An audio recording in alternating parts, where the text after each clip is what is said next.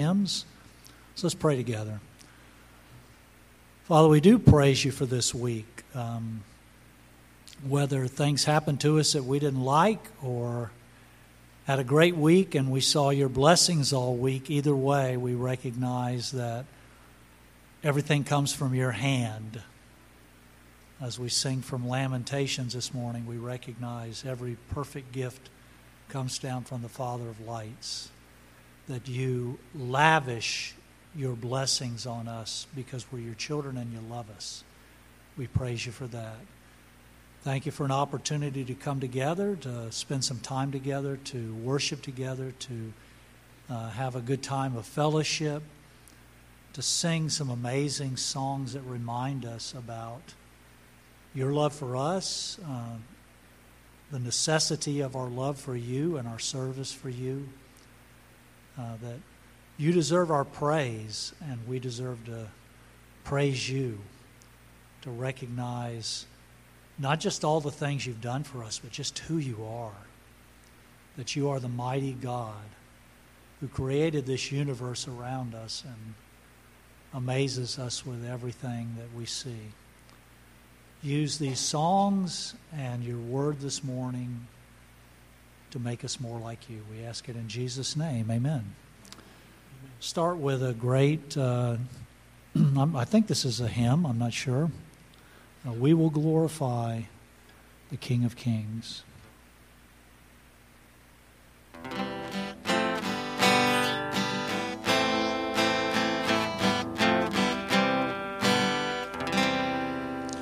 We will glorify the King of Kings. We will glorify the Lamb. We will glorify the Lord of Lords, who is the great I am. Lord Jehovah reigns in majesty.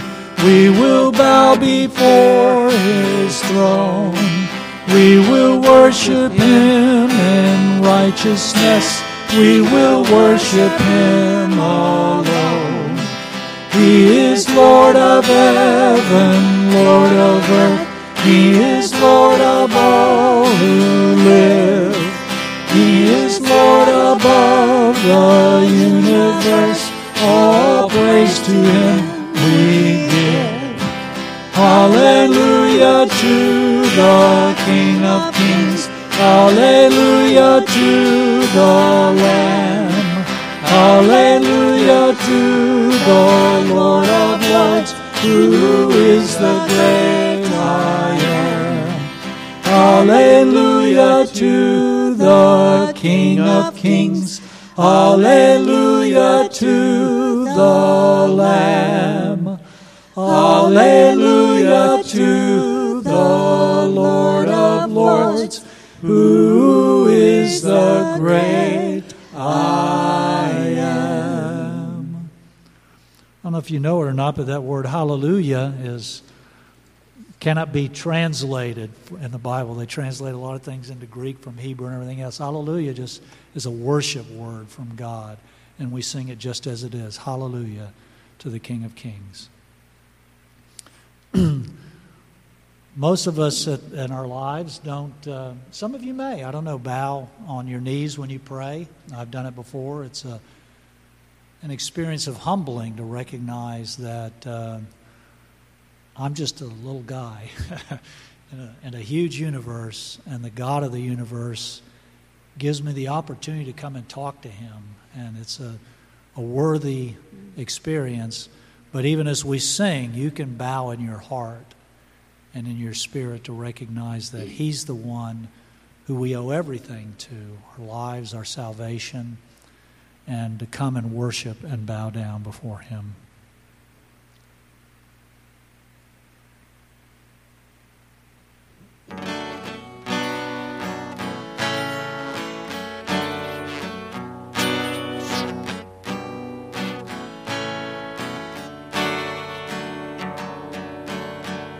Come, let us worship and bow down.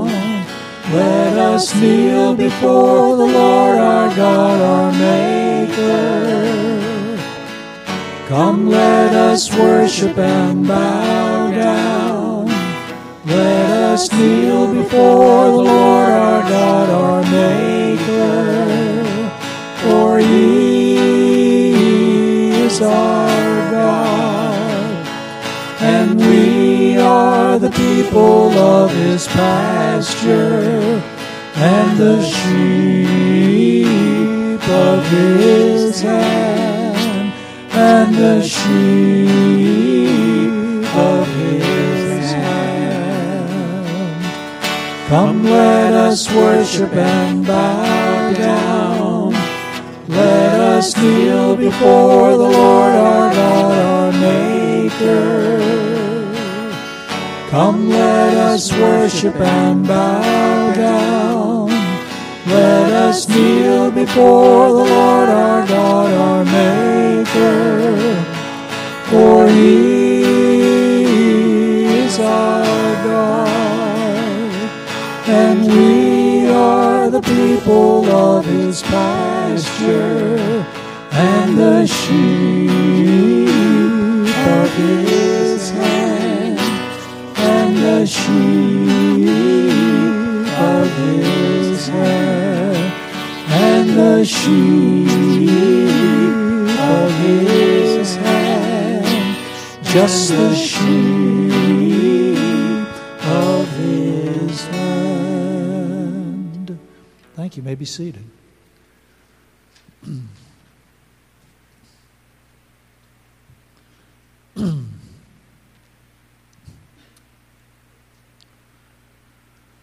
One of the great attributes of God is His faithfulness.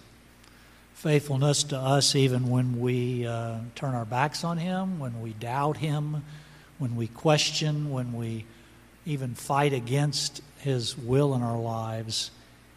He's still there. It's uh, the picture of the prodigal son father, and he's ready to eat pig slop. He's in such a bad shape he says to himself, My dad's servants are doing better than this. I'm going to go home and get something to eat. And on the way, he's saying, I'm not even worthy to be a son. But the father comes running.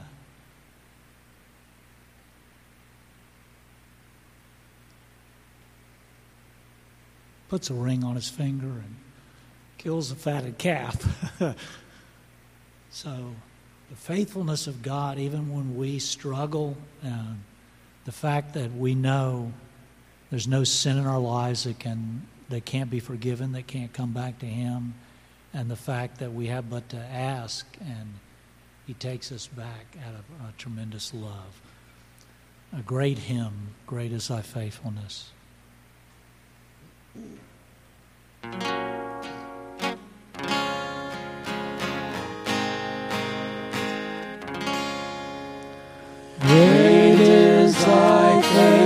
Faithfulness, O God my Father.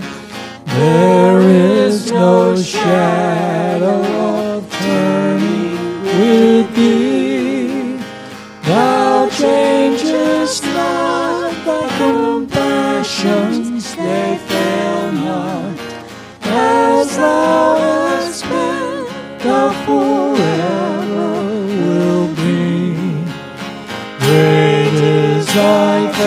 faithfulness,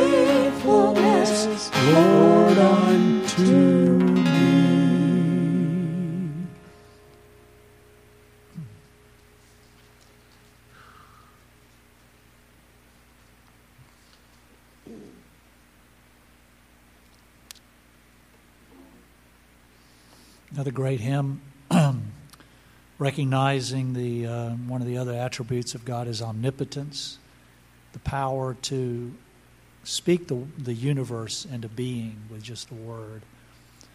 And uh, the angels, when Jesus became a man, the angels worshipped at his feet, recognizing that the God of the universe had come down to the, this world. All hail the power of Jesus' name. Hail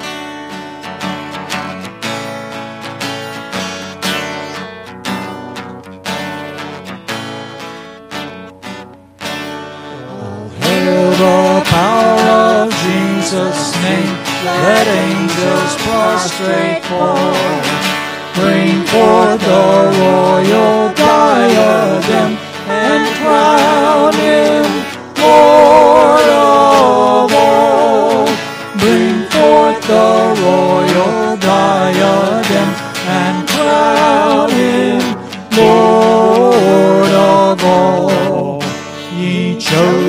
seed of Israel's race, he ransomed from the fall. Hail him who saved you by his grace, and crown him Lord of all. Hail him who saved you by his grace,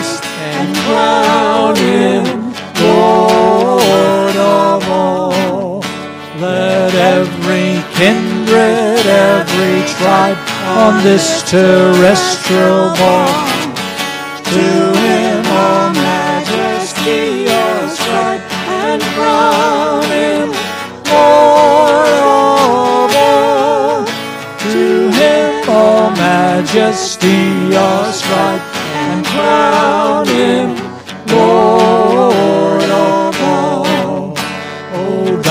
with yonder sacred throng we at his feet may fall. We'll join the everlasting song and crown him Lord of all. We'll join the everlasting song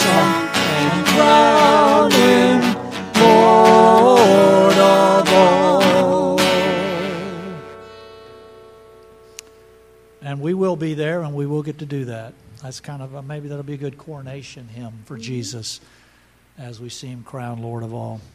Last one I mentioned uh, earlier, just before we um, prayed, was Lamentations 3:23. The loving kindness, the mercy, the grace of God um, beyond measure to us.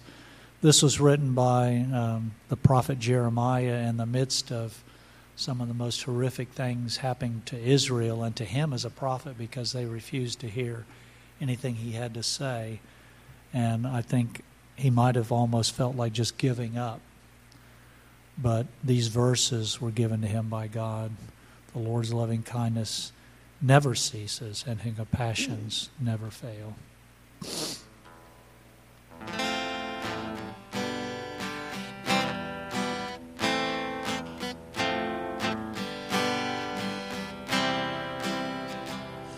The Lord's loving kindness says,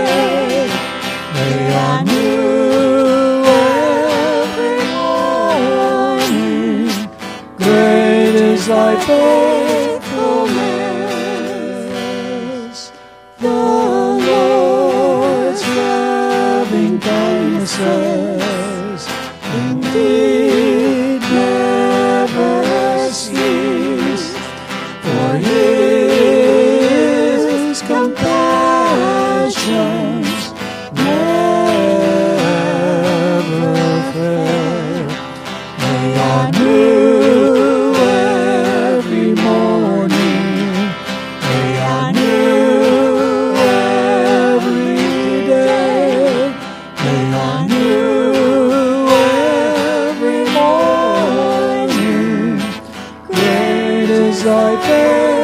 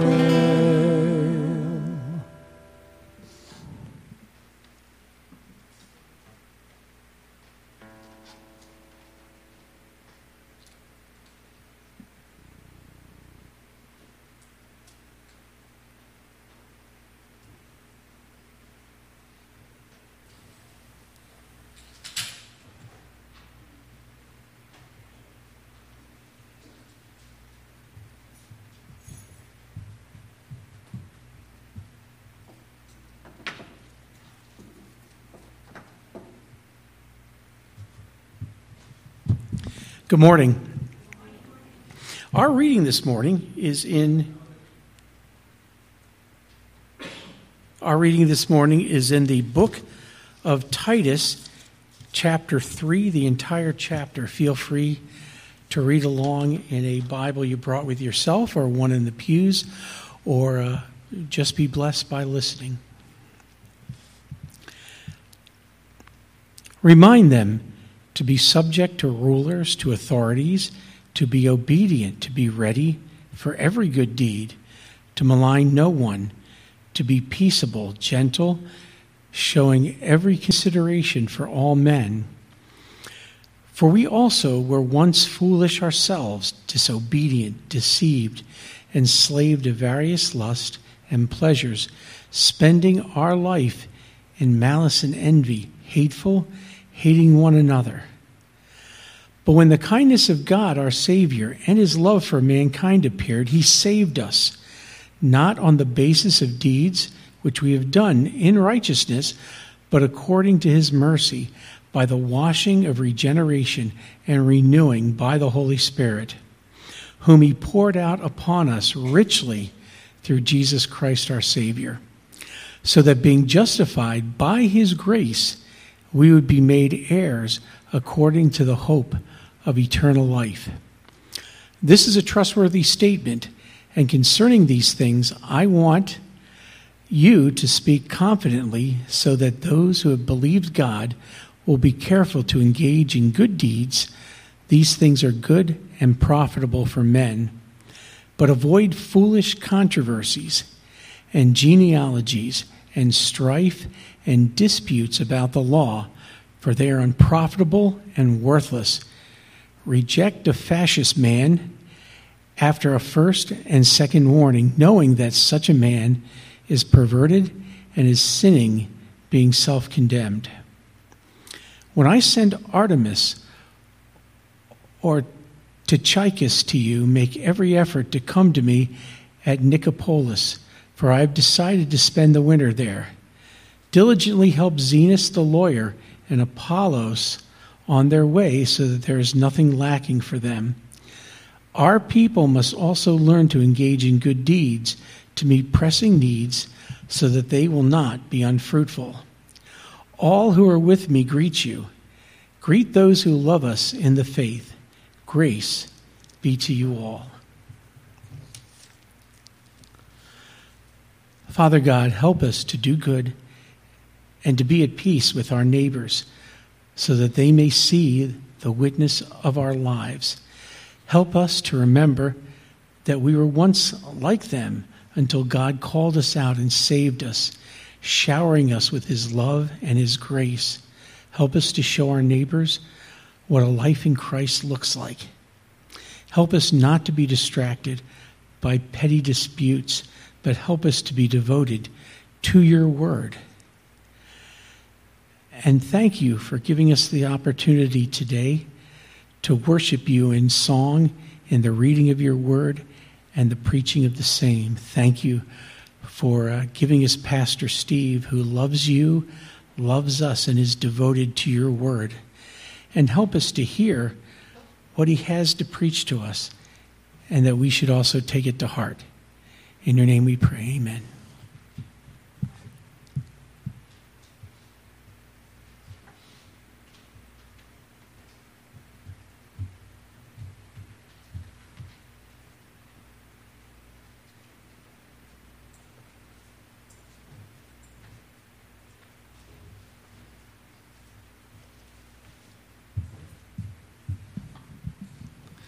Good morning. It's good to see all of you here at Hope Bible Church, those of you listening or watching online as well. Glad you can be with us. Last week, as you know, I was not here. We had our missionary friends from Italy, Frank and Pam. They were here online, and uh, that was encouraging, I've heard, but uh, just good to be back with you. I was thinking of that verse. It says in Psalm 9, 1 and 2, I believe it says, I will give uh, thanks to the Lord with all my heart. I will tell of all your wonderful deeds.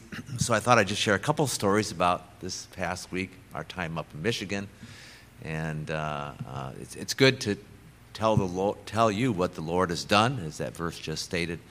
I know that many of you were praying. I thank you for your prayers. We both thank you for your prayers because it really was amazing. We could go on for an hour. I could have Marcia come. We go on for two hours, just all the different things that happened. It's a kind of thing where um, you know, it was a vacation. We put up our feet for a week. No, we, we were doing a little bit of that, but we were spent a lot of time with people.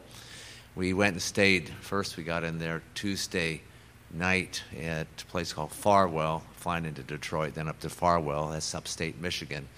Marcia has a friend she's known. She's been here for 59 years, and they're still good friends. They can still, the drop of a hat, just pick up from wherever they left off. They just really love each other. We stayed there two nights, and then um, then went into Houghton Lake, which is where Marsh was raised for grade school years up through high school and graduated from there. But uh, that first night went to Shaker's Restaurant. There was Kathy, and Kathy was our server.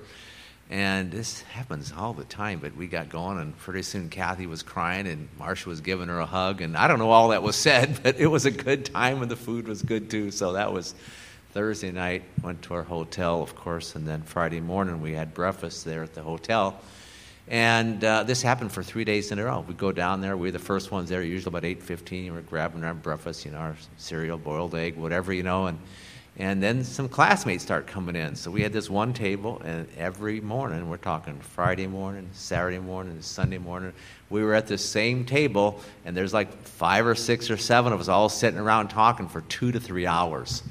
And so that wasn't just not just 30 minute, but we were just sitting talking. In fact, Sunday morning, Marcia got to share a testimony with the people who were there. So that was a encouraging time. The uh, Friday night, Saturday night were the reunion times. And so we went Friday night was 6:30 to 11, just talking to people, meeting people that had gotten saved um, in the years past, and that was very, very encouraging. Saturday night we went. It was from 4:30 to about 11. Again, so we were tired. It was just a continual engagement with people. It was a really good class. I mean, there's 96 students in a class. 17 had already passed away, but of the ones, there's probably 50 to 60 percent of the ones that came that were still living. So it was, it was a very positive, positive, enjoyable time meeting up with people. In fact, one of the pe- persons is Mary Harrison, and uh, in fact, she just emailed Marcia back this morning. Uh, had emailed her yesterday, and, and uh, she's the choir leader up at the church. In fact, seven days ago, at this very minute, we were in that church singing songs, Take My Life and Let It Be, and other songs, and listen to the preaching. So we were there last Sunday, so that was encouraging. But it was just a, a, a wonderful time. The people we met in the airport, and giving out tracts and giving out blog cards. And, and so I really want to thank you for the prayers, even traffic wise, you know, making the right decision at the last second. That happened a few times. Marcia was my navigator, and she was, what's going on here? But God helped us, so thank you for your prayers that we are back here safe. And it's just good to be here. As you know, tomorrow's Labor Day, so I thought it'd be good to talk about working for God, laboring for God. It's important. Um, it's an important subject, for God wants us to be ones who are working and working for Him. And I'm not just talking here this morning about secular jobs, because maybe many of you don't have a secular job. I'm talking about how, as Christians, we're to be always working for Him our entire life. That's, that's the subject this morning. I want to share a number of principles about work, and it's going to be next week's message too, because there is so much to be said, and I'll probably be talking, you might think a little bit quickly, but there's just a lot in this subject, and I want to try to cover it in, in two weeks' time here. A lot of principles that need to be understood and applied to your lives, ones that then will help you be ones who are successful and fruitful for Him. And so let's begin. First point is this you are to work for God.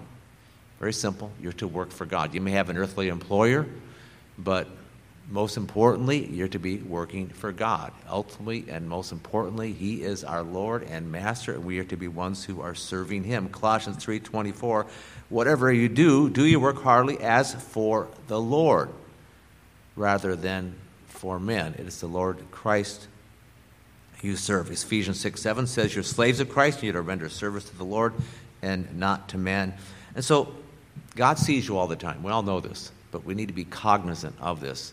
And we need then to see Him as our Lord and Master and then be working for Him all the time. That's, that's what He desires. Secondly, you want to please God by your work.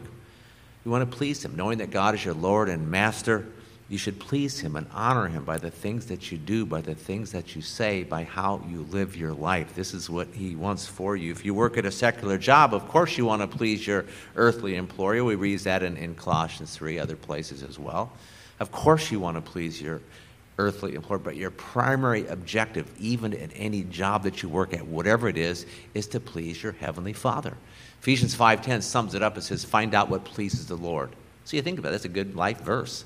As you go through life, as you go through this day, tomorrow, the next day, whatever you're doing, find out what pleases the Lord. Thirdly, God, Jesus Christ, and the Holy Spirit are always working. John 5 17, Jesus says, My Father is always at his work, and I too am working. And as a Christian, you're not to be separately working from God, you're to be working with God. Very important. And in fact, in fact, then, in effect, then you are joining with Him and sharing with Him in His work. That is the work that you do is work that God wants you to do, and you are sharing, joining with Him in that work. And, and what a blessing it is. You think about this. What a blessing that we can work with God, that we can share in His work, that we can do the things that He wants us to do. It really is an amazing thing. you understand, you've all heard that verse, Matthew chapter 11, 28, 29, about our yoke is easy, our burden is light. And the idea of a yoke, and you all have this picture in your mind of, of two animals, you know, whether they're oxen or whatever, and they've got this yoke that joins them together. We are yoked with Christ. And so understand that. We are yoked with Him. We are joining with Him in the work that He wants us to do. Next point is very important. Working for God relates directly to worshiping God to your relationship with God. Matthew 4:10, you believe you know this verse says, "Worship the Lord and serve him only." Worship the Lord and serve him only. Worshiping God comes first before serving him. Worshiping God then is first. And worshiping God first means that God is first, and it helps then to spiritually orient your life in the right way. And when you worship God, then you love God. And if you love God, you'll want to work for God, and you'll love to work for God, in fact. That, that should be a, an attitude that God gives us as we see, I'm working for the Lord, not just some employer here. Worshiping God then motivates you to work for Him and to serve Him, but it also then should motivate you to work for your earthly employer, giving you a godly attitude. Turn to Psalm 92, and it conveys this idea of worship being first. Psalm 92, verses 1 and 2.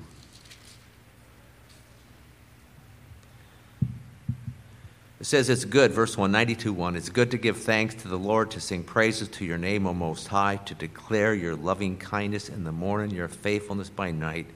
Those first three thoughts giving thanks, singing praises, declaring God's loving kindness in the morning. It's not a command, but it's his, his, his, the psalmist's example. And I think it's a good example for all of us that we're to put God first, we're to worship him first. So we're to start the day with worshiping God.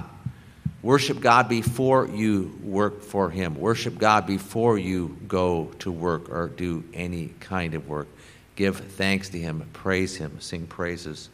And so there's no doubt then that having a close walk with God will help you be a good worker. I think the best example is Enoch. We've talked about him before. What's it say about Enoch in Genesis 5? What's it say? You know what it says. He walked with God. And what's it say in Jude? He was a preacher of righteousness. Sometimes you have this image for 300 years or however long he lived, he was just walking with God. Well, he did. That was his main thing he did. Yes, he had that relationship, but from that, then he was a preacher of righteousness. He worked for God. That's, that's the point that God wants to understand. The fifth point here is that the work that God wants you to do is work he planned out for you in eternity past. It's what God has already planned out for you. Ephesians 2:10 says, "We are his workmanship, created in Christ Jesus to do good works which God planned beforehand, long before you were ever born." God knew all the work, all the work that he wanted you to do. Turn to Jeremiah chapter 1. This example is communicated here. Jeremiah chapter 1, verse 4 and 5. The word of the Lord came to me, saying, Before I formed you in the womb, I knew you, and before you were born, I consecrated you. I've appointed you a prophet to the nations. And it goes on to explain what God wanted him to do. But you see it there. I formed you. I knew you. I consecrated you. I appointed you. All words that make it clear that God knew what he wanted Jeremiah to do, and God formed him in the way so that he could do that work. Psalm 139. I mean, this is very important. I, I sometimes hear this, 139, Psalm 139, you can turn there while I make another point here. I, I hear this on the news or some educator or somebody or whoever. You can be and do whatever you want to be or do. That's, that's crazy thinking. I, I'm not saying you shouldn't try, endeavor, have visions and plans and work towards a goal. I'm not saying that at all. But it doesn't work that way. You take uh, one given person, oh, that person can be whatever he wants to be. You know what? Number one, God is sovereign. God is sovereign, He's in charge. We don't know his plans. Number two, there's opportunities. And you all know this. Some opportunities come for certain people at certain times, they don't come for others. And, and, and, and, and, and thirdly, it's how God makes you, which is what I'm talking about here. God makes you a certain way. You have certain abilities, certain gifts that you can't do anything you think you might want to do. So that talk really isn't correct. Sovereignty, opportunity, and God made you a certain way. Psalm 139 talks about this. Verse 14, 13, you formed my inward parts. You wove me in my mother's womb. I will give thanks to you, for I am fearfully and wonderfully made. Wonderful are your works, and my soul knows it very well. My frame was not hidden from you when I was made in secret and skillfully wrought in the depths of the earth. We're talking about a particular making, a specific making, not some general God makes everybody the same way. No, he's talking about who you are as a person, your personality, your physicality, your emotional makeup, all these different things. It goes on. Your eyes have seen my unformed substance. And then this next connection, you got to see this. And in your book were all written the days that were ordained for me, when as yet there was not one of them. It's not just saying, I ordained the number of days, you're going to live 25,000 days. That's not it. What he wants us to do for that day, every day for your life, he knows because he made you a certain way. This is important to understand. Very, very, very important. And, and, and every person, and for you and younger people, especially if you're younger, this should be one of your objectives. God, help me to know who I am and the kind of person that you made me to be, physically, spiritually, mentally, emotionally, so then I can do what you want me to do. It doesn't always happen. It doesn't happen in a day or a week. It, it takes time. You got kids or high schoolers, they're figuring out, well, who am I? Even older, what am I to do? Most people don't know what to really do till later. I mean, this is important that you have understanding of how God made you so you can do the work that God wants you to do. So God planted all the work He ever wanted you to do, whether it's work around your house or whether it's work here in the church or whether it's work at some secular job. God planned it all out. Number, number six, God trains you. This all goes to Ephesians 2.10. God trains you to do the work he wants you to do. It says we are his workmanship. Workmanship meaning he trained you. He's working in your life, teaching you and training you to be and to do all that he wants. Look to God as your trainer. Things you go through in life are then part of God's training process, helping you then to be a good worker, an effective worker. Uh, examples here, you know these examples. Psalm 105 talks about Joseph. Think about this. What happened to Joseph before he was raised to power there in Egypt? Where was he at for 13 years? In jail. That was part of God's training process. It may sound a little strange, but that was. That was part of his process. It's all different. We sometimes compare ourselves. Don't compare yourself to anybody. You're unique, and God has you in a unique place what he wants you to do, where he wants you to go, and how he is training you. The other example, you know the story. 1 Samuel 17 is about David and Goliath. You know what happened, right? He went up to Saul, and they said, What's this little kid? What do you want? He's a 17 year old kid. You're nobody. Get out of here. Hey, I, I can do this. I can get that Goliath. I've killed the lion and the bear. See, that was his training. God had helped him. He trained him. Lion and the bear. I've done it. And then he killed Goliath, which is another way God was trained. I'm sure years later, David remembered. I remember when I took care of Goliath and God came through for me. So God's training us. It's important that you understand that. And it's important, too, to see that God continues to train you throughout your life, not just something when you're 20 years old or 30. God continues to work in your life. So don't ever think that you're done learning. You know, we think about going to school for so many years. Hey, you should always be in a learning mode, a training mode. God's teaching you so you can become better and more effective at what He wants you to do. It says in Psalm 1441, you know the verse, I believe, it says, God is training my fingers for battle, my hands for war. God is our trainer. He is our teacher to do what He wants us to do. Ephesians 2.10, we are His workmanship, created in Christ Jesus to do good works. The work that God wants you to do is good work. The work you're to do in this earth is to be a benefit to your life, yes, to your life, to your family, to the church, to society, and really to the world at large. I don't know how it works, but you think about this. I, I, I sometimes think about how does God have it all figured out? All these people, all over the world, billions of people have jobs and are doing work, and everything's just sort of going along. It, it's really amazing to me. But, but our work is important for our lives, our family, our church, but it really is part of the culture, the society, the world that we live in. God is wanting to use us in that way. Turn to, and Jeff read some of these verses, but turn to Titus. You, you see this theme, you can't get away from it in Titus. Titus 2 6 says, likewise,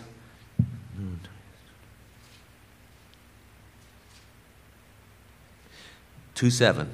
Well, like six, to urge the young men to be sensible in all things, show yourself to be an example of good deeds. 214, who gave himself for us to redeem us from every lawless deed, to purify for himself a people for his own possession, zealous for good deeds. 3 8, this is a trustworthy statement that and concerning these things, I want you to speak confidently so that those who have believed God will be careful to engage in good deeds. 314. Our people must also learn to engage in good deeds to meet pressing needs. So it's clear. good deeds. God wants you to do good deeds. That's what He desires for you. Next point is a very important one. This is maybe one of the more important ones. I need to classify, but your work is spiritual work. I mean, all your work is to be spiritual work. God doesn't want you to think about work as being either secular or spiritual, and sometimes and oftentimes we separate our, our secular work from our church work or our spiritual work, thinking that our church work or our spiritual work, that's, that's really important, that's valuable, and that has eternal value and present value, and that our other work doesn't. That's wrong. It's the wrong way to think. The work that God wants you to do is spiritual work. Whether you're working at home today, I have to go home today and I have to get the garbage out, I have to mow the lawn, things like that to do things around the house. That's spiritual work, right? Spiritual work. Spiritual work He wants you to do.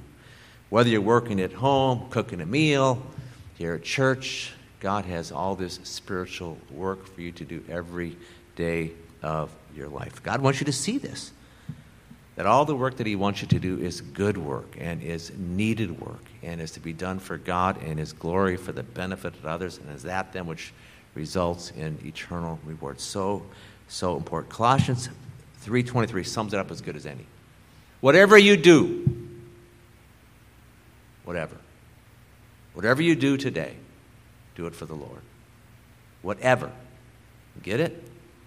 Get this in your mind because the whole world thinks differently and we need to think like God thinks. Number nine, God gives you talents that you're to use. I, I, sort of mentioned before, but just a couple more thoughts. Use in working for Him, whether it's at a place of work or whether it's at home or whether it's God gives you talents. God gives you abilities, and God wants you to be faithful in using them. Very important word when we talk about work. Faithful, faithful. I really encourage and, and uh, I, I think of people that are, are faithful, that just keep going doing something. In fact, I was at the pool the other day and I was talking to the lifeguard and and and and her, she, we just talked about oh this one swimmer is going to swim an eight mile swim in the Keys. I, I, his name is Milt. I met him. He's going to swim. I think it's next week. He's been training. I see him there in the pool. You know, six days a week. He's training and training. And well, then she said this young lady there, young lady. She said, "Well, my mom's a iron iron person. I can't say Iron Man."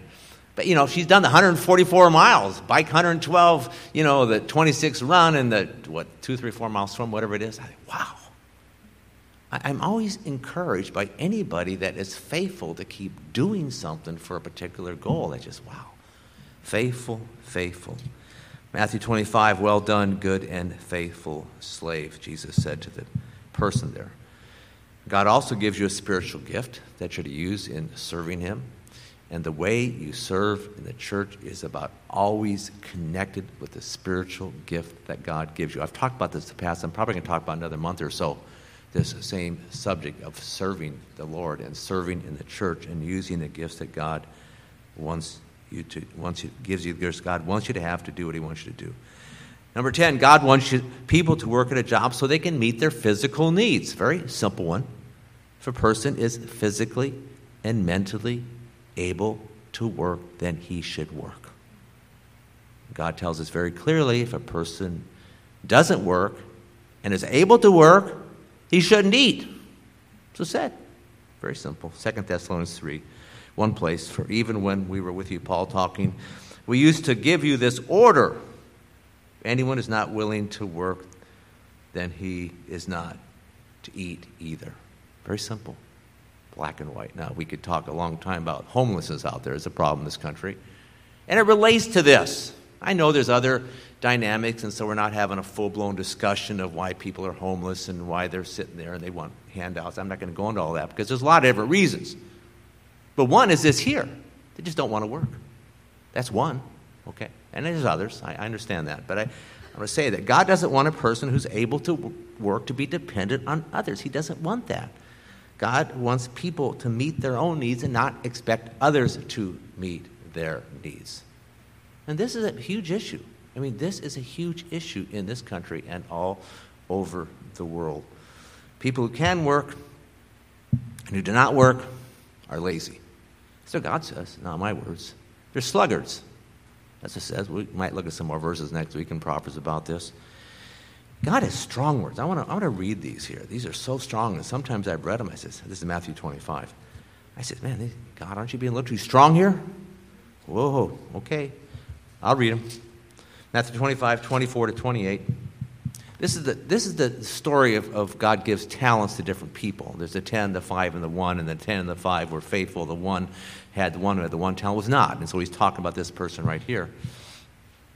And he says there, and the one who had also had received the one talent came up and said, Master, I knew you, you to be a hard man, reaping where you did not sow and gathering where you scattered the seed. And I was afraid and went away and hid your talent in the ground. See, you have what is yours. But his master answered, said to him, You wicked, lazy slave. Whoa. That's the truth. That's what the Bible says. God says it. You wicked and lazy slave. You knew that I reap where I did not sow and gather where I scattered no seed. You, then you ought not ought to have put my money in the bank, and on my arrival I would have received my money back with interest. Therefore, take away the talent from him and give it to the one who has the ten talents. God wants us to be ones who work and are faithful at our work and realize that God gives us the abilities to do that. I know this is some ways a difficult subject, but still there's principles that we see in the Bible that are true that we need to understand and apply to our lives and really to our culture at large. Number 11, you're to work for God one day at a time. Sometimes you're thinking about the things you need to do tomorrow, right? It's today. It's the 4th of September. You're thinking about what you need to do tomorrow and the next day and the next day after that. And, and sometimes you do that and you worry. You get overwhelmed. You're thinking about the future. Very common. God wants you to plan ahead, yes, but remember, God gives you a 24 hour day. Today, September 4th, 24 hours. God wants you to focus on the work He wants you to do today. He wants you to do the work He wants you to do today. He does not want you to be distracted by tomorrow, the next day, or next week. He does not want that. I'm not saying sometimes things might not pop up and you think about it, pray about it, but doesn't focus on it. Don't focus on the future, focus on the present today. I'm a 7 to 11 person. What I mean by that is I get up at 7, go to bed at 11, around there. Okay, that's basically it. 7 in the morning, 11 at night. Okay, that's 18, no, 18, 16 hours. That's what it is. So I got, you know, was it 11, what is it, 11.30 now? Whatever it is. So, four and a half hours gone, I got another 11 and a half hours to go. And I want to do things for the Lord. That's how I think. And that's how God wants us to think every day is important. What's it say in Psalm 118, 24? This is the day the Lord has made. Let us rejoice and be glad in this day. Matthew 6, do not worry about tomorrow. Don't worry about tomorrow. Focus on today. Next point is this is it's good to plan your day. Remember, God is sovereign. Proverbs 16:9, man plans his way and the Lord directs his steps. You know the verse. You should plan your day, you should plan out the work you believe God wants you to do. I think that's a good that's what I do every day. Plan out the work you believe God has for you that day and go about doing it. But remember God is sovereign. God oftentimes does this with me, and I'm sure He does with you. Redirects your steps, changes your plans, changes the, the work He wants you to do in a given day. So it's important then to be sensitive to the Spirit, be flexible, always be ready and willing to do whatever God wants you to do. That's the point. Here's the, here's the prayer. This is one of my, this is maybe my favorite prayer on asking God for leading. It's Psalm 143. I've shared it, shared it before. Psalm 143, 8 and 10. Show me the way I should go, for to you I lift up my soul. Teach me to do your will for you are my God. May your good spirit lead me on level ground. The, the point here I'm saying is that we talk about planning, we talk about God being sovereign, and, and part of that whole equation is praying to God. It says, God, here I am. I'm planning my day, but, but yet, you know, I know you're sovereign. I know you're God, and you can change anything you want anytime, and you pray. That's, that's all I'm saying. It's a very simple point, simple truth here. 13 this is a very important one. You're to never stop working for God. You're to never stop working for God. That I should never stop doing the work of God. That's the point. Most people, as you know, in our culture, the United States, many cultures around the world, they work 40 years or so at a particular job or particular jobs, something like that. And they retire anywhere. I'm talking an average, 62 to 70. That's sort of the general ballpark thing that happens. And what happens too in our culture is people get Social Security, right? They get their retirement, they get their IRAs, their 401ks, they get their annuities, whatever they might have. They have their money saved up for the future, and they stop working. They say, "Well, I think I'm ready to go." And their body's getting a little tired too and worn out. That happens as well when you get older. So, so that, that's that's how people think. But there's one verse that sums up the attitude of many people. One verse, it's really key. Luke 12, 19. The guy's talking to himself, this rich guy. So you have many goods laid up for many years to come. And that in itself is, is, is, a, is a good thought. You're thinking about your life and you've been saving and working and planning for this time when you're going to retire. And I've got things saved up. Hey, I, I think I'm good to retire. Okay. But what's he say? Take it easy. Eat, drink, and be merry. We, we, we oftentimes, you might even say yourself to some friend, hey, take it easy, take it easy. I'm not saying you can't say that, but in the context, take it easy, this person's retiring from his actual secular work. Eat, drink, and be merry. That is, eat and have fun. Food and fun. Some people throw in family. And I want to I want to make sure I, you understand this when I say family. It is good to be with your family. It's a fine thing to do to be devoted to your family. But some people are exclusive. All of life is, is fun, food, and family. And they're so cloistered together, they don't see, hey, I, I'm still, I'm a Christian. I got to reach out to others besides my family. I mean, this very minute, think at this minute, and I wish I could be there, but God is in charge because I know He really wants me here, is my relatives First cousins from Las Vegas, first cousins from Chicago, first cousins from here and there are in Des Moines, Iowa at a breakfast brunch, and I'm not there. My siblings are there. I got five siblings. There's a big crowd of people there. And I sort of wish I could be there, but I had to make a decision. I'm with my wife one week. I can't be gone two weeks. I'm not going to do it. I'm here. Okay? So it's fine to be with family, but this world mentality food, fun, and family at times as well. Point is this Christians can be wrongly affected by this worldly mentality and think then that they should just stop working at everything. And so we're at this reunion. Most people there, that reunion, are 68, which is my present age. And of course, you would think the majority people there at that reunion are retired from their secular job. That's the way it was. That makes sense. Okay. But I'm thinking, here I am. Okay, I'm working, and I'm going to keep working. I don't know how long I'm going to work, so don't, I'm not telling you anything here. I'm just saying I'm going, and I'm not saying you cannot retire. Please understand, I'm not saying you cannot retire from your secular job. I'm not saying that at all. What I'm saying is you need to keep working for God. That's the point. Until the day you die or the day you rapture. And I understand too, man, I'm getting older and I feel and I take naps once in a while. I, you you got to pace yourself. When you get older, you pace yourself. You change certain things you do so you can keep going. I understand all that. But the point is, you keep working. That, that's all. And it may be sort of different than what you did 10, 20 years ago, or a lot different. But you keep working for God. I mean, it's all these examples. You got Moses, the classic. I mean, you know, he died when he was how old? 120. 120. And his last 40 years were the most productive of his life. You all know the story. God gave him the grace and the strength, of course. But then, then I was thinking about the apostles, and we, we have history, stories. All the apostles, they kept working. What happened to 11 of them? What happened to 11 of the apostles? How'd they die? They were martyred, which means they were working clear up to the very end. And then you got John, he was 90 years old at Patmos, and he was writing the book of Revelation.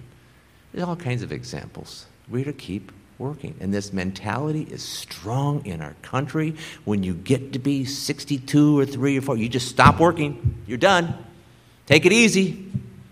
have fun. We're up at this friend of hers, and I'm not dismissing her in any way, I'm just giving you a general point. She's on this lake, medium sized lake, not real big, but and so like everybody and their brother had pontoons. Then we went to this other lake Marcia's at. Holy, pontoons is a thing. Pontoons. And what do you do on pontoons, man? You have fun, you take it easy, you eat, family. I'm not saying it's wrong. You can have a pontoon, but that's their life. You understand? Please don't misunderstand me here. God says we can relax. We can be with family. That's fine. It's good to enjoy the things that God gives us, but yet we should not just dismiss this fact that God wants us to have too. This mentality I'm going to keep working for God. And it's going to change. How, you know, you adjust. I understand that. I'm getting older. I feel it. I know it. My body isn't what it was 20 years ago. So I know. But we still are to keep working for Him. That's what we are to do. Next point Christians who have just retired from their job are to keep working. What should they do? I'm just going to throw out some ideas here, okay? Because, you, okay, here you are, you're retiring. I don't have a set. What do I do? Just a few things here. You might have grandchildren. It's sort of funny. We were talking to one of our classmates. And this classmate and his wife, they are great grandparents. And I'm thinking, and you know, Marsh and I, we aren't even grandparents yet, the same age. And so you, you, you I, I smile, I sort of laugh inside how God is sovereign. Because if you are grandparents, it's going to take a little more time in your life. And that's not a bad thing because that's how God has sovereignly worked it out. God hasn't done that. If I had grandparents, I may not be here quite as much. Okay? That's, that's the way it works. Anyway, what do we do? Time with grandchildren might be more involved in serving the church. You might spend more time with Christians in fellowship, lunch. You might be using your gifts and abilities more. It might be that you're spending more time in prayer. We have the classic example of Anna, Luke chapter 2, and she was praying day and night. We have the example of Tabitha in Acts 9, and, and you know, she died. And but what's it say? Man, she was doing all these things for her neighbors and friends. She was a seamstress. She was sewing. She was serving. She was using her abilities clear up to the end. And so, so the point is this, is, is that God wants us to keep serving him. I hear this sometimes, not all the time, but some people, oh, there's nothing to do.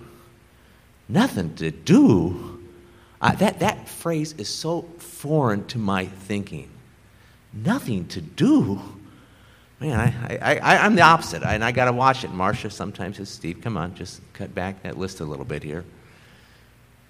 But we need to be ones, hey, keep working for the Lord. He has things for us to do. Keep loving the Lord, keep loving His people, and He will keep leading you to do the work that He wants you to do. That is what will take place. Next, God wants people to work with a good attitude, with godly character. God wants people to work hard. God wants people to work smart, to work diligently, to work cheerfully, to not complain, to work wholeheartedly, to persevere in their work, and to be faithful at their work, to be steady at their work. That's what He wants them to do. I'll never forget this story. My grandfather lived up in North Rosario, him and his wife, and he had a farm, 120 acres there corn, beans, some livestock. And right next to that farm, and he, he, I think he told me about it, it was obvious.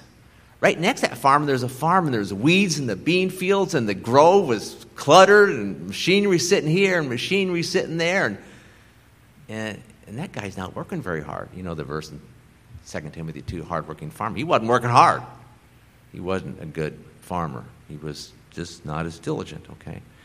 God wants us to be ones who work hard for Him, have a good attitude, all those things. It says in Proverbs, Poor is he who works with a negligent hand, but the hand of the diligent is uh, hand, but the hand of the diligent is not negligent. Not, I say what? I got to write I, I, I jot these things down sometimes, and I, and I sometimes can't read my own writing. So that's what happened. Proverbs 10, verse 4. Poor is he works with a negligent hand, but the hand of the diligent makes rich. That's what it is. And there's many more. I'm going to talk more about this particular subject here next week of how God wants to work with a good attitude. Next, this is important. God wants you to be satisfied by the work that you do.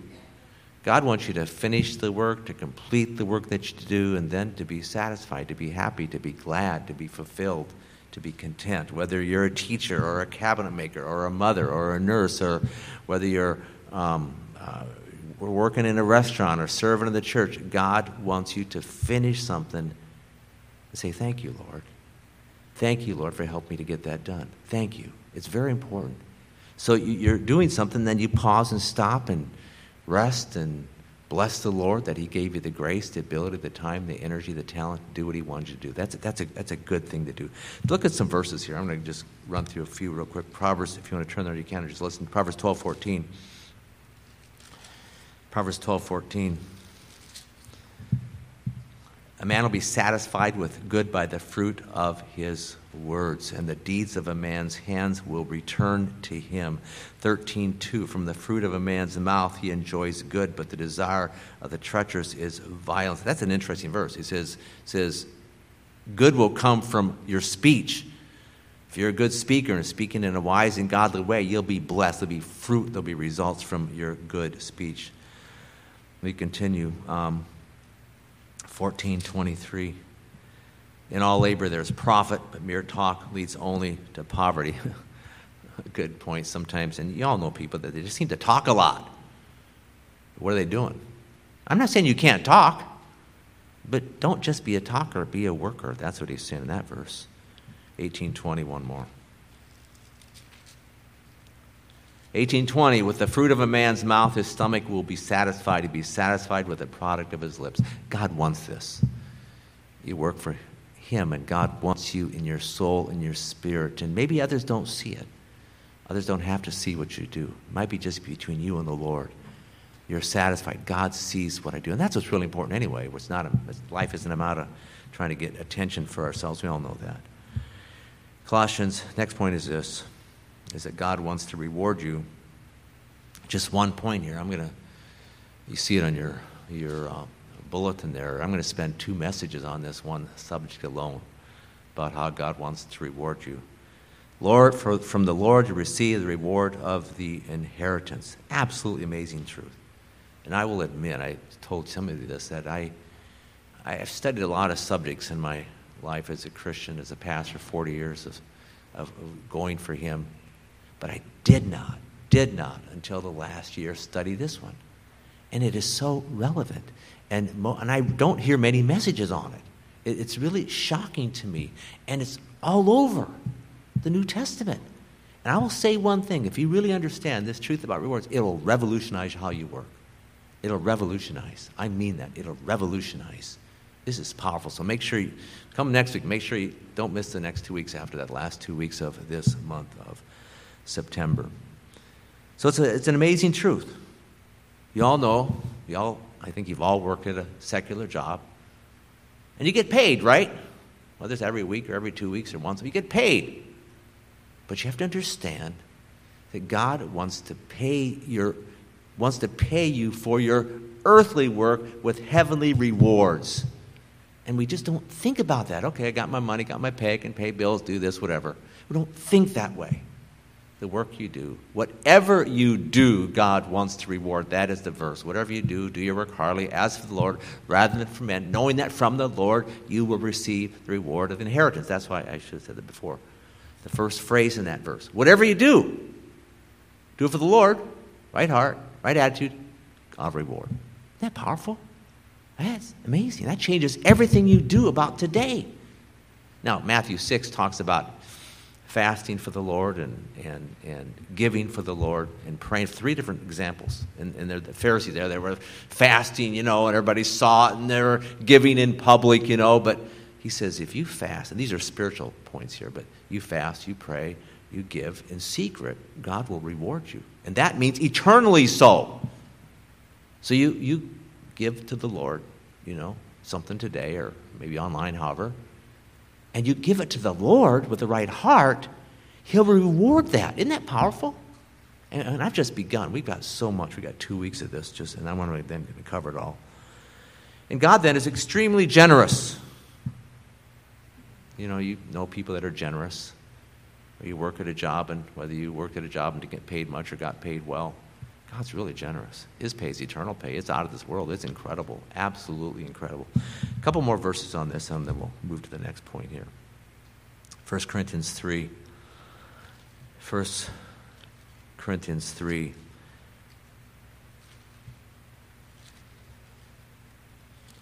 Verses 8, verse 8, then 13 to 15. 1 Corinthians 3 8, it says, He who plants, he who waters are one, but each will receive his own reward according to his own labor. You can't miss it. You work for God, you get your own reward according to your own labor, according to your own work. It's a personal, individual thing. That's what it is. It's simple. Verses 13 and 15. Each man's work will become evident for the day, day of Christ, when Christ comes back. The day will show it because it's to be revealed with fire, and the fire itself will test the quality of each man's work. If any man's work which he has built on it remains, he'll receive a reward. Work done for the Lord, you get a reward. Next verse. This is for Christians. This is for Christians here. 15. If any man's work is burned up, he will suffer loss, but he himself will be saved, yet so as through fire. Some Christians aren't serving the Lord like they ought. You're saved. The work's burned up. They'll get to heaven. They won't be rewarded as much. Some, but not much. And again, we're going to go through all this a lot more. There's a lot more to be said about this. But it's an important point we talk about work, and I didn't want to skip it this time here. John 17, 4. I brought you glory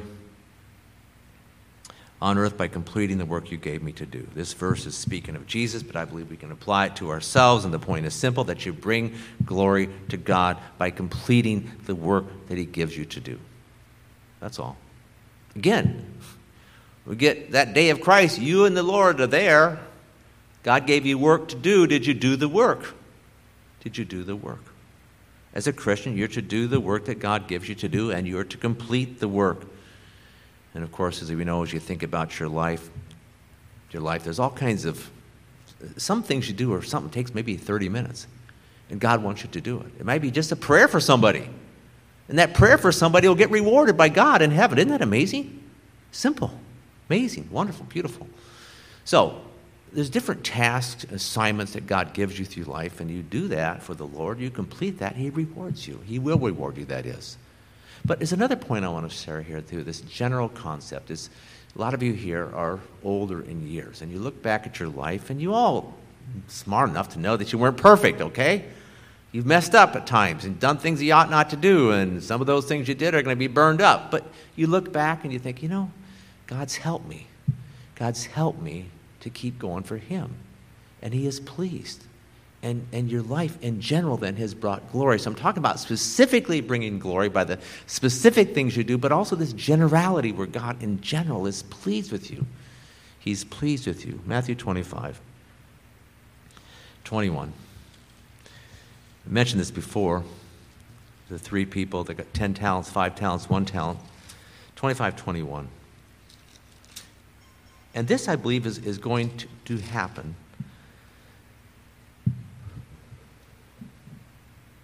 Well, verse 20. The one who had received five talents came up and brought him five more talents, saying, Master, you've entrusted five talents to me. See, I've gained five more talents. His master said to him, Well done, good and faithful servant. You are faithful with a few things. I'll put you in charge of many things. Enter into the joy of your master. And so, a person who works for the Lord and God is pleased, then you'll be commended. I believe personally commended. Well done. And rewarded. Put you in charge of many things. You might say, Well, I, am not, I'm not that kind of person. I couldn't be in charge of anything. If you serve the Lord in whatever way God wants you to serve Him and are faithfully serving, God will bless you and reward you and give you all the ability and grace you need. In, I'm technically talking about the age to come and the ages after that. Age to come, you'll be reigning and serving with Christ, and you'll be rewarded. And the work that you do relates to the rewards that God then is going to give you. As you can see, I've covered 18 points here. I'm not even done. There's a lot to be said about work, but you think about it. You live on this earth, you're not playing all your life. You grow up go to school, get a job, and you work. But the mentality I am saying here, we need to have as much more than that, is as a Christian, whatever you do. And I'm not trying to tire you out here. Because sometimes I think, man, uh, Steve's tiring me out. All this work I got to do. Okay, you got a 24 hour day. You take part of that day to rest and sleep, right? That's what you should do. You pace yourself. Why? Wisdom. God will lead you, He'll help you. Plus, the work you do is the grace He gives you. To, he'll give you the grace to do it. So please understand that. But work is what God wants you to do. It's what you need to do to make money. It's good for your life. It's good for the church. It's good for society. It's that which brings satisfaction to your soul, and it's that which then is a glory to God. And next week, we're going to look at some more truths, principles about being a successful worker, and also some examples. Because when you look at the Bible, this is a very interesting thing to do. You think about the Bible, you read the Bible, and you're reading, you know, all kinds of stories about people. And when you read about people, you're reading about the work they do. I mean, you go back through, I don't care, you talk about Noah and Moses and David, and it's always about their work. So you read the Bible, you read stories about people's work. And so there's many examples. So the thing I want to say here is you read your Bible, look at the examples who've worked before you. Whether you look at Hebrews 11 or someplace in the Old Testament, there's all kinds of wonderful examples. We'll look at some of those. Again, just I want to say it again. I, I love this verse, one of my favorite verses. John 17, 4. I brought you glory by completing the work you gave me to do. Let's pray. Father, thank you for this time. We bless you for your great love and kindness to each one of us here. Lord, thank you. We know that you worked, you created this world. We know that you still work and are always working. And now we can work with you. Uh, it's such a wonderful thing. I just blows me away. We can work with you, and you give us the grace to give us the work to do and the grace to do it and, and, and the joy in doing it and fellowship with others that we do it, Lord, and it's productive and it has value, and then it's also eternally rewarded. Amazing. Amazing. Just unbelievable. Thank you, Father, for being such a kind and gracious and loving Father. You've saved us. You love us, and now we are here on this earth as Christians, your children, to work for you. Lead us, Lord, individually in the work you want us to do. Lead us collectively. This church here, that we as a church, Hope Bible Church, we do the work you want us to do. Bethel Baptist, they do the work you want them to do. Lead them, God. Lead us. Help us, protect us, and as Nehemiah said, help us to stay in the wall because we can be distracted so easily by things we think about. It could be some distraction in our mind or some other distraction. Lord, help us to focus with you and love you and and day by day, just take one day at a time. One day. This is the day the Lord has made. Let us rejoice and be glad in it. Thank you again, Lord, for this church. Just again, protect us, guide us. Those who couldn't be with us today, I pray for your hand upon them. Those who are listening online, bless them as well, Father. Thank you again for your love and kindness, your mercy, everlastingly so. And even now, as we have communion, to celebrate once again the great love you have for us. We pray this in Jesus' name Amen. If the singers can come up at this time, we'll have our time of communion.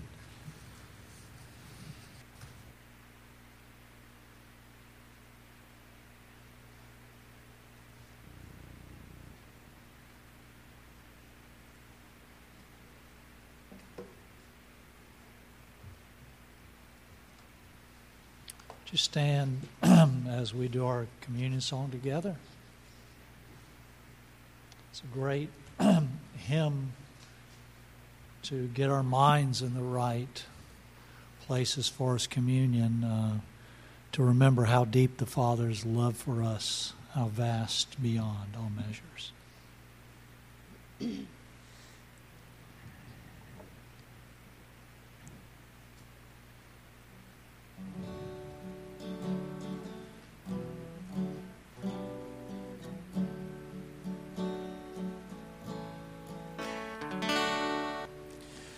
How deep the Father's love for us, how vast beyond all measure, that He should give His only Son to make a wretch His treasure.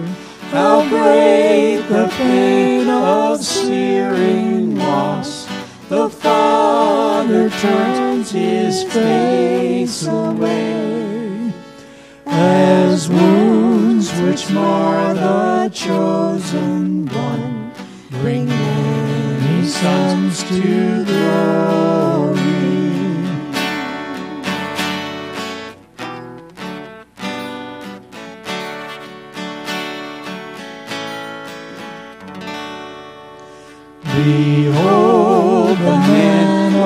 upon a cross, my sin upon his shoulders.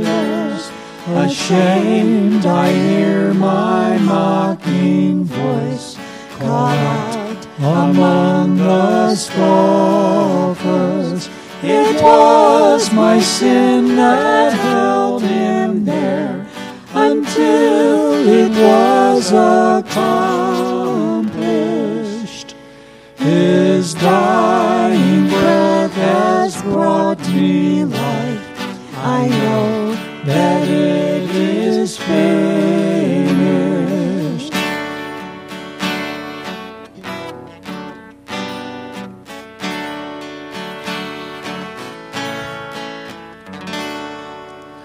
I will not boast in anything, no gifts, no power, no wisdom, but I will boast in Jesus Christ, his death and resurrection. Why should I gain from his reward? I cannot give an answer. But this I know his wounds have paid my ransom. Why should I gain from his reward? I cannot give an answer. But this I know with all my heart, his wounds have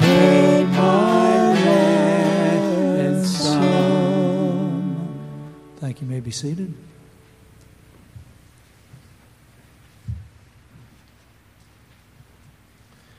We're talking about the work that God wants us to do, but we all know that the most important work is that God, through His Son, did for us. That is the work of Jesus Christ, and that's why we take this time now to remember that because we should. Because if you don't remember that and think about that, then we lose that motivation, that heartfelt love from God for us that helps us then to live and work in the way that God wants. I just want to go through a few verses in Isaiah. The whole chapter is, is classic with reference to Christ and what he did for us. I just want to look at the last few verses. And I'm going to go through the NIV, so you might have a different version, but that's where I'm at. I'm going to read from this here and just make a couple comments. Verse 10 Yes, yet it was the Lord's will to crush him and cause him to suffer. Very plainly, God's will. God wanted his son to be crushed. He wanted him to suffer. That's, that's what it was. And though the Lord makes his life a guilt offering, and we go back to the Old Testament, we read about all these different sacrifices and offerings and what Christ did on the cross was primarily, principally, a guilt offering. That is, we're the guilty ones, and he was seen as one who was guilty, and so therefore he had to pay the price. It says, it says, He will see his offspring and prolong his days, and the will of the Lord will prosper in his hand. It's some of the language a little bit clearer to say. Is he talking about God the Father, Christ the Son? I, I think this here is God the Father, that God himself will see his offspring, see the offspring of his Son, the results of his work, and prolong his days. Christ dying, that's not it. He will live again. And the will of the Lord will prosper in his hand. So, this plan, this will of God for his son, is something that they knew way back in eternity past. This whole plan of, of creating a world populated by people. Some people turn to him, some people don't. Some save, some not. But God's will is being accomplished. After the suffering of his soul, we know that he suffered physically, but it's interesting the suffering of his soul. I mean, physical suffering is hard suffering of the soul is harder. Okay, I think a lot of you know what I mean by that. You some kind of difficulty, whatever it might be, and the soul is suffering. His suffer soul, and principally, you know the verse Jesus says in Matthew. It's in Matthew. My God, my God, why hast thou forsaken me? He was suffering in his soul because of our sin, but also because of his relationship with the Father was at that time broken. After the suffering of his soul, he will see, the speaking of the Son, will see the light of life and be satisfied. Jesus will be raised again from the dead. He'll be satisfied. And so there's no doubt it had to been difficult as he was thinking about what he had to do, go through the cross and suffer, but he knew this. He, Jesus knew these verses here. He knew that, that hey, I'm going to make it. There's going to be the light of day. I'm going to be satisfied. And by his knowledge, my righteous servant will justify many. That is, Jesus knew, he had the knowledge, he knew exactly what was taking place, and not just in general, but specifically. And, and, and I believe this that you know we all have committed a fair amount of sins throughout life, right? Quite a few. I, I, I believe he knew them all, and and his knowledge, and of all the people that ever turned to him. By his knowledge, my righteous servant will justify many. Doesn't say everybody, but many. Many will be justified. That is made righteous, perfectly holy, and he will bear their iniquities. So this is again important to think. Your sins you didn't have to do anything for him. It's Christ who took them upon himself. Therefore, I will give him a portion among the great. He will divide the spoils with the strong. Again, Jesus had a vision of the future. He knew about the next age, the millennial kingdom age, when he'd be king and we'd be his kingdom. And he also knew about the age after that, the eternal age. He had a vision of all eternity. And he's on, really, on earth just a short time in view of the entirety of the entirety of the wholesomeness of life. And so he saw that, what was going to happen in the future. And, and I can't help but think that he was envisioning that time when we'd all be perfect and perfect fellowship and we'd all be glorified. As it says in 1 John chapter 3, we have bodies like his. I, I believe he was thinking about that and, and looking forward to that time when we'd all be together. Everything's perfect on this world and everything's perfect in every person's life and the evildoers are gone and apart from him forever. It's just, I, I can't help but think that that that's what he was thinking. He poured out his life unto death and was numbered with the transgressors. Have, have no idea, again, what was all going through his mind that last week or really his whole life, but he poured out his life unto death. It was numbered with the transgressors in that he was dying between two thieves, two sinners on the cross, and he was perfect. For he bore the sin of many and made intercession for the transgressors, meaning all of us who believe in him. And so it's, it's, it's a wonderful truth that, and it's just, it's important to remember because sometimes we can feel bad about our sin. On one hand, you know, we need to be remorseful and repent of our sins. That's true. But we should repent and move on. And knowing this truth that He bore it, He took care of it, that Jesus is satisfied. He said it's finished on the cross. Read there in John 19 30. He's happy about everything. We should be too. Be thankful. So that's, we come here today to say, Lord, you know, thank you for what you did for me. But we first want to take just a minute because we read this in 1 Corinthians 11 that we want to be ones who our hearts are right with God. And, and that's part of the thought of 1 John chapter 1 as well, that we confess our sins to Him so we can be right with Him. So it says there in those verses, we can be ones who walk in light. So just take a minute to pray. If there's some particular sin God brings your mind, confess that, get right with Him, and then we'll have our time of, of communion.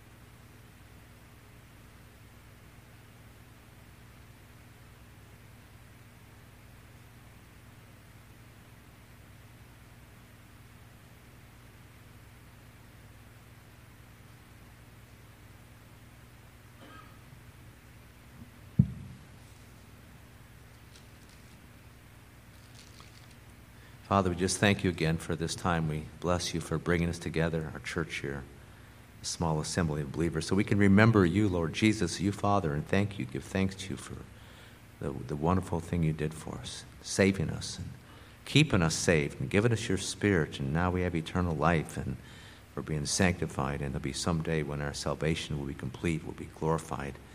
It'll be like you, Jesus, amazing.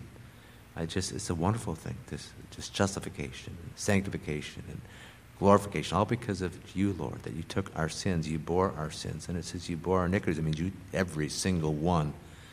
I think we all understand that we have more thought sins than anything else sins of actions, sins of words, but it's their thoughts. Every one. We thank you so much for your love. And Father, we tell you, Lord Jesus, we tell you, Holy Spirit, we tell you we love you this morning for who you are and what you've done for us. And we now want to have this communion time to remember you and, and never forget you, even though we do forget. We want to say we don't ever want to forget you. That should be our heart. So thank you now for this time we can take to remember you. In Jesus' name, amen. 1 Corinthians chapter 11.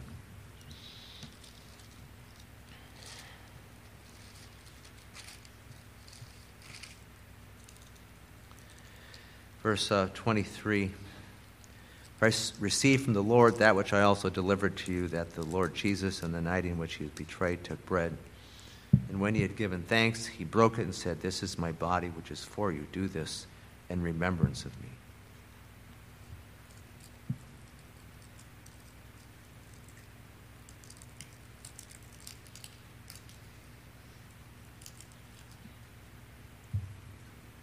In the same way, he took the cup also after supper, saying, This cup is the new covenant in my blood. Do this as often as you drink it in remembrance of, remembrance of me. For as often as you eat this bread and drink the cup, you proclaim the Lord's death until he comes.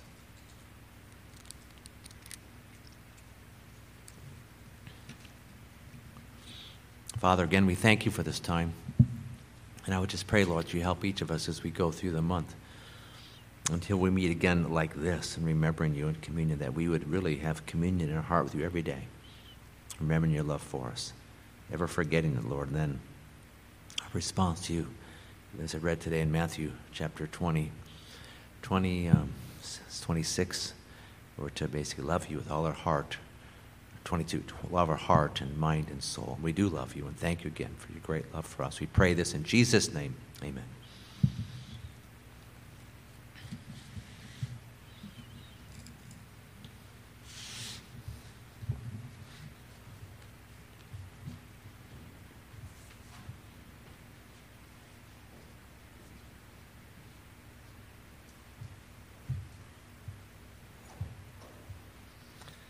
Activity wise, we have our prophecy Bible study this Wednesday. If you're able to come out at 6:45, uh, this Friday will be the men's meeting, so we'll have dinner together and uh, some Bible study time in. If you're able this Friday, 6:30, and I uh, just wanted to mention that there is a calendar in your bulletin today, so take that home and stick it on your refrigerator or what have you for activities coming up. Um, we are having a barbecue in November, so mark that one on your uh, calendar.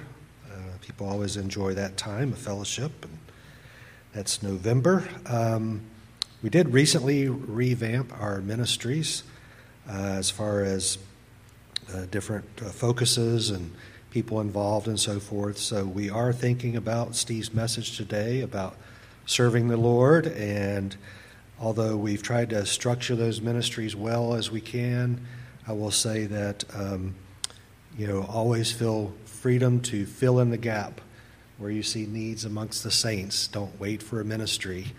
You know, that's not the way uh, it's meant to be. The, we, um, we try to do those to help us focus and to have resources available when we structure those ministries. But, you know, you are the body of Christ, and He works with, as Steve said, your gifts to serve others and serve the church. So uh, please don't don't like I said wait around. Uh, you know, if you have an interest in a in serving others and you want to talk to leadership about that, you know that's fine too. Maybe maybe you do fit into a ministry, but again, individual serving is is great. So keep that in mind. Now we have our last song, and uh, offering wise, you've got the the box on the back table. You can mail it into the church or give online. Thank you.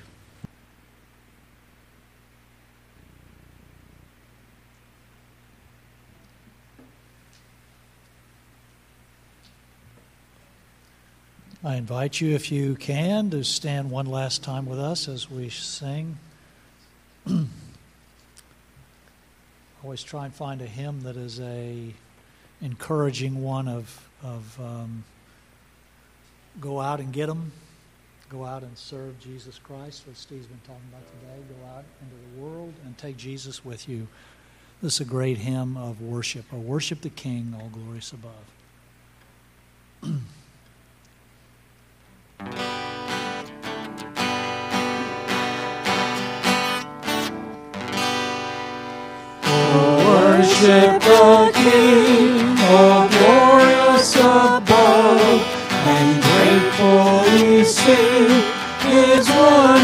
Wonderful love. Our shield and defender, the Ancient of Days, pavilion in splendor and girded with praise. Oh, tell of His might, oh, sing of His grace, whose robe is the light, whose canopy space, His chariots of wrath the deep thunder clouds form, and dark is His path on the wings of the storm. Thy bountiful care, what tongue can recite? It breathes in the air, it shines in the light. It streams from the hills, it descends to the plain, and sweetly distills in the dew and the rain. Frail children of dust, and feeble as frail, in thee do we trust, nor find thee to fail. Thy mercies how tender, how firm to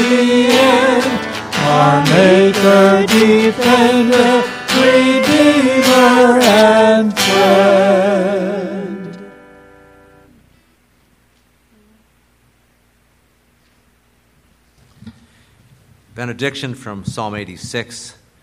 I will give thanks to you, Lord, with my God, with all my heart. Will glorify your name forever. For your loving kindness toward me is great, and you have delivered my soul from the depths of the grave. Amen.